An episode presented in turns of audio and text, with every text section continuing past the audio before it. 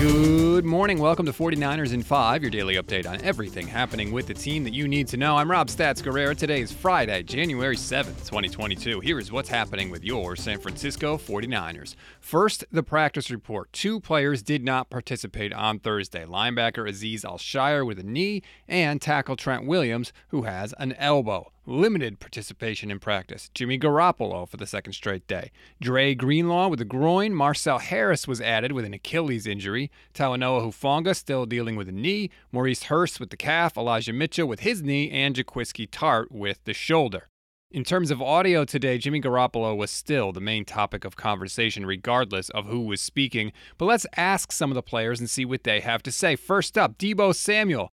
How has Jimmy looked out there? Jimmy just looked like Jimmy to me. Um, same confidence, same throw, same ball, same energy, same everything. Um, I, don't think he took a step backwards. I just think, you know what I'm saying, um, he's just going to do best way possible. It don't look like to me that his thumb hurt and he's out there doing a good job this week. That right there is a classic case of the difference between reading someone's quotes and hearing them say the actual words. If you just read the quotes, you'd think that this was a full throated support of Jimmy Garoppolo. But when you hear him say the words, it sounded like he was reading off a cue card, like he was replaced with a pod person who was only programmed to say that one specific response. Just sounded very weird coming out of Deebo's mouth. Let's change players and see if that continues. How about this exchange with George Kittle? George, you were out there at practice today giving Jimmy a bunch of compliments when he was throwing the ball. He seems normal, same power on the ball, same velocity. Uh, yeah, I mean, I think uh, compared to last week, I think he looks better. Um, you know, I have a, I don't know what it feels like. I know chip bones don't feel great, and they um, I I will just let Jimmy's quote speak for itself. I know it hurts. Um, so whatever uh, you know, whatever he's doing out there, uh, I think he's doing a really good job so far, and you know, you know we'll see what happens these next couple days. You know what I didn't hear in there? I didn't hear the word yes. I didn't hear George say yes. Jimmy Garoppolo looks the same. Yes, the throws are just as fast. Did not get that from him. And don't forget, he's the ultimate hype man. And when he was asked if Jimmy looks like his old self, he said he looks better than last week. That's not exactly encouraging.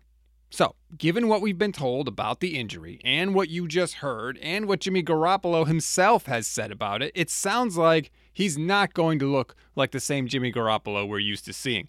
But when does Jimmy become too hurt to be effective out there? Offensive coordinator Mike McDaniel addressed that yesterday. He's a tough guy, and it is cool to see a guy try to work through pain, but he's also trying to be smart, and he knows he has to be responsible um, to the football team because we've all uh, worked, you know, all of his teammates have worked in um, blood, sweat, and tears to get to this point. You know, we're, we're in um, game 17 with an opportunity to extend our season, um, and so he doesn't take that lightly. So that's that's been cool, and we we trust that um, if if he's able to give it a go, it's because he he knows he can um, hold up his end of the bargain for his teammates and and all the Niners Nation. First of all, we appreciate the Niners Nation shout out. Thank you very much, Mike. Second, I wonder about that. You know, the culture of the NFL is basically if you can breathe you can play.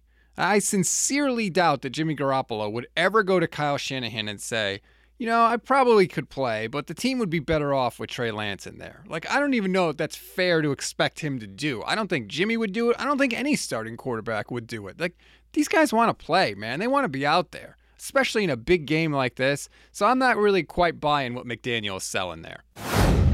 We always give you one thing to read, one thing to watch, and one thing you might have missed. One thing to read on this Friday Josh Schrock has a great piece on NBCSportsBayArea.com about something that Steve Young got really excited about when he was watching Trey Lance last week.